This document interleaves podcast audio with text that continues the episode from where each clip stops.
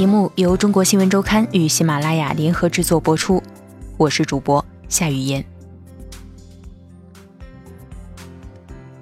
走过港片岁月的梁家辉，看上去似乎并没有经历过北上后水土不服的痛楚。与香港的“我城”概念相比，他同样也愿意去思考更多的家国情怀。一九八二年，梁家辉第一次来到北京。拍李翰祥导演的《垂帘听政》与《火烧圆明园》，在此之前，他几乎从未离开过香港。北方广袤却略显荒芜的土地让他颇感新奇。老旧的北京城也让他觉得有趣。他看到满街骑自行车、穿着蓝制服、白衬衣、领子翻在外面的人们，也第一次看到了飘飞的雪花落在了紫禁城的红墙上。然后又在地上堆积起薄薄的一层，踩上去咯吱咯吱的响。他们在故宫里实景拍摄，没有游人，眼前的景致华丽厚重，又有一点颓靡的柔媚。而剃去头发的梁家辉，扮相清秀，确实很像历史上那个壮志未酬的灿若皇帝。日日在紫禁城里拍片。他甚至还真的坐上了太和殿的龙椅。我终于知道为什么皇帝都坐得直直的，因为椅子的靠背有一个顶出来的木质龙头，让你不得不挺直了。那时候整个剧组算上梁家辉只有四个香港本土人，另外三个是不善言辞的灯光师。我们那时候的普通话水平极差，说一句你好，请给我一杯牛奶，几乎没有人能听得懂。因为年轻和好奇，梁家辉开始和那片相对陌生的土地和操着不同口音的同胞打起交道。等到在拍完电影回到香港，他讲着一口标准的广普，甚至让香港电影界以为眼前这个单眼皮、模样清俊的小伙子是李翰祥导演刚挖掘出来的大陆新秀。李翰祥不仅手把手教梁家辉演戏。还引领他认识了整个电影创作与制作的流程。在北京拍片的那段时间内，梁家辉四点起床，然后到李翰祥的房间里拿当天拍摄的剧本，重新抄一遍，复印好，塞到每个人的门里，然后再拿着导演开好的道具单交代给道具房。此时天已经亮了，他在挨个敲演员的房门：“刘晓庆，该起床化妆啦。”拍完戏没事干的时间，梁家辉就跑到导演房间里看他怎么剪片子。李翰祥剪下来的胶片随手就挂在梁家辉身上，挂满了以后，导演头也不抬，吩咐说：“Tony，给我刘晓庆那个三十四 A 的镜头。”梁家辉就举直了胳膊，把胶片送到他面前。在北京的那段岁月，梁家辉还体验过老式的绿皮火车。导演让我和一个副导演一起去承德避暑山庄看景，坐了八个小时的硬座，那么窄的一点点地方，车上挤满了人、行李以及农民的鸡笼。副导演给了我一个大的搪瓷缸子，里面可以随时灌热水。我打起盹睡着了，我喝着水，我还觉得挺舒服。但水喝多了就得挤出去上厕所。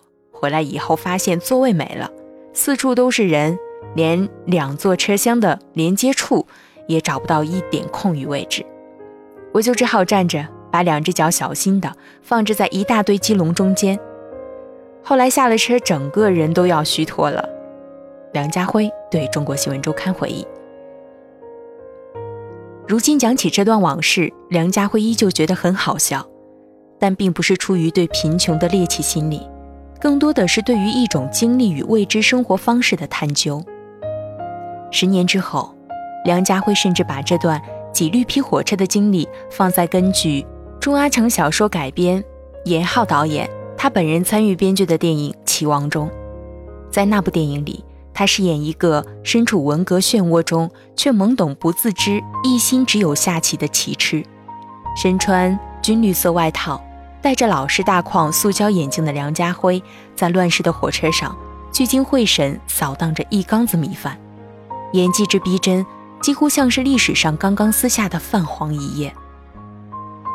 今日，梁家辉喜欢把他的家国情节归结于早年来北京拍戏的经历。那段时光似乎开启了一个年轻人从一座茫茫独立于海中的小岛，放眼到更广阔历史情境的心胸。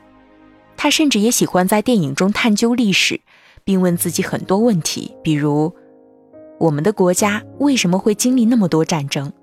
为什么要自己人打自己人？为什么要把人划分为三六九等？他阅读各种各样的书籍。去寻找香港课本上自近代以来就戛然而止的历史。很长一段时间以来，梁家辉对于中国的概念怀着一种相对痛苦的爱。他并不能够理解和明白很多问题与现象，他却在茫然中企图抓住更多的归属与认同感。他喜欢演那种表现苍茫大时代的电影。并在那些缥缈于乱世的人们身上寻找着问题的答案。爱在他乡的季节，南京的基督，何日君再来，都曾让他心有戚戚焉。他还在建国大业中露过脸，在太行山上演过八路军，甚至梁家辉还演过一部主旋律电影，讲述一位乡村教师四十年人生经历的《我的教师生涯》，目的是。我想知道，为什么很多人会讨厌主旋律题材？梁家辉并不是一个怀旧的人，过去不论是光明亦或黑暗，阳光灿烂或者布满乌云，他都显得足够洒脱和淡漠。我不会刻意去怀旧，很少有机会停下来回头想以前的事儿。我关注的点在我的家庭，我的事业。我整个的生活和工作状态以后应该怎样进行？我要向前走。如今他的大部分事业主要放在大陆，偶尔想起港片时代的老朋友们，他也会显得有点寂寞。朝伟每年拍一两部，曼玉也不拍了，王祖贤就归隐了，青霞出自传了，估计是不会复出的了。他兀自念叨着。前几年，梁家辉在一个电影节上遇到一位韩国导演，他对梁家辉说：“你知道我为什么要拍电影吗？就是因为小时候看了太多你演的香港电影。有时候在路上，梁家辉也会遇到行人在对他喊‘段王爷’或者‘任英九’，他很开心，因为他们记住的是角色，而不是我的名字。这说明我演的成功。”在那些角色中，梁家辉隐忍得很深，我们几乎很难分辨出哪些是角色说的，而哪些是梁家辉的心里话。周淮安在新龙门客栈里举起一杯烈酒，为这没名没姓的时代干一杯。周朝先在《黑金》里霸气外露，我话讲完，谁赞成，谁反对。神神叨叨的段王爷在《东成西就》里寻觅着真心人。你可以对我说一句“我爱你”吗？而来自中国北方的情人又把玛格丽特·杜拉斯那句“你就在那儿，远远的坐在车后，那隐隐约约可见的身影，纹风不动，心如粉碎”，形容的那么让人肝肠寸断。事实上，向前看之外的梁家辉很细腻，他甚至还在无戏可拍的日子里，在香港文汇报写专栏，没有一丁点关于水银灯下的生活。他写一场大雨，一片落叶，还有花开的烦恼和落叶的惆怅，文笔相当细腻，像那种五四时代的笔调。他的家庭生活经过媒体略微包装过之后。也是一个执子之手与子偕老的曼妙童话。媒体对比过几张照片，在老照片中，梁家辉的太太江嘉年穿着白婚纱或者旗袍，涂着桃红色的唇膏，与他站在一起，确是一对璧人。但现在的照片，他花白头发，身材走样，面容浮肿，他们的手依然紧紧握在一起。梁家辉并不承认童话。你们看到各种传言，觉得我是一个超好的老公和老爸，但坦白讲，我觉得自己就是一个普通人。家家都有一本难念的经，每一家都有自己的状况和问题，大家都不清楚，只是看到表面上的一些。帮我慢慢一点点粉刷我这个人，变成很多观众中的完美。其实我经历过很多。在生活里也经历过很多问题，和太太之间，和小孩之间，和亲人朋友之间，只不过及时解决了，没有被别人挖出来。现在的他活得很素淡，拍片之余就在家里给垃圾分类、种花养草，而在采访中关于自己的问题，他回复的真诚且毫无保留，而一旦涉及他人，他都会模糊处理。在近期的一次电视采访中，主持人问梁家辉：“你最近一次流泪是什么时候？”他答：“是在一个朋友的纪念演唱会上。”但他不肯说出那个朋友的名字，因为希望不要打扰到他。但事实上，我们都能够猜到，那个朋友与他一起主演了两部电影，分别叫做《夕阳之歌》与。何日君再来？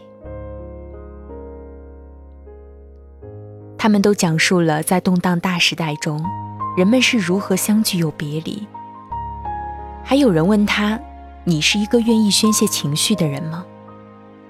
梁家辉回答：“在没人看见的时候。”这回答不由让人想起一句古老的英国谚语：“一个人背部中箭。”别人带着点好奇的心理问他：“疼不疼？”中箭的人答：“只有在我笑的时候。”是啊，关于很多过去的故事，我们确实还在意犹未尽。但那些故事其实早已经说完了。曾经经历了什么，创造了什么，他也许还记得。但那只是偶尔出神的片段。有时候想起来，你会很满足，但反正都已经过去了，过去了那么多年了。偶尔也会想起，也会动容，但只有在我笑的时候。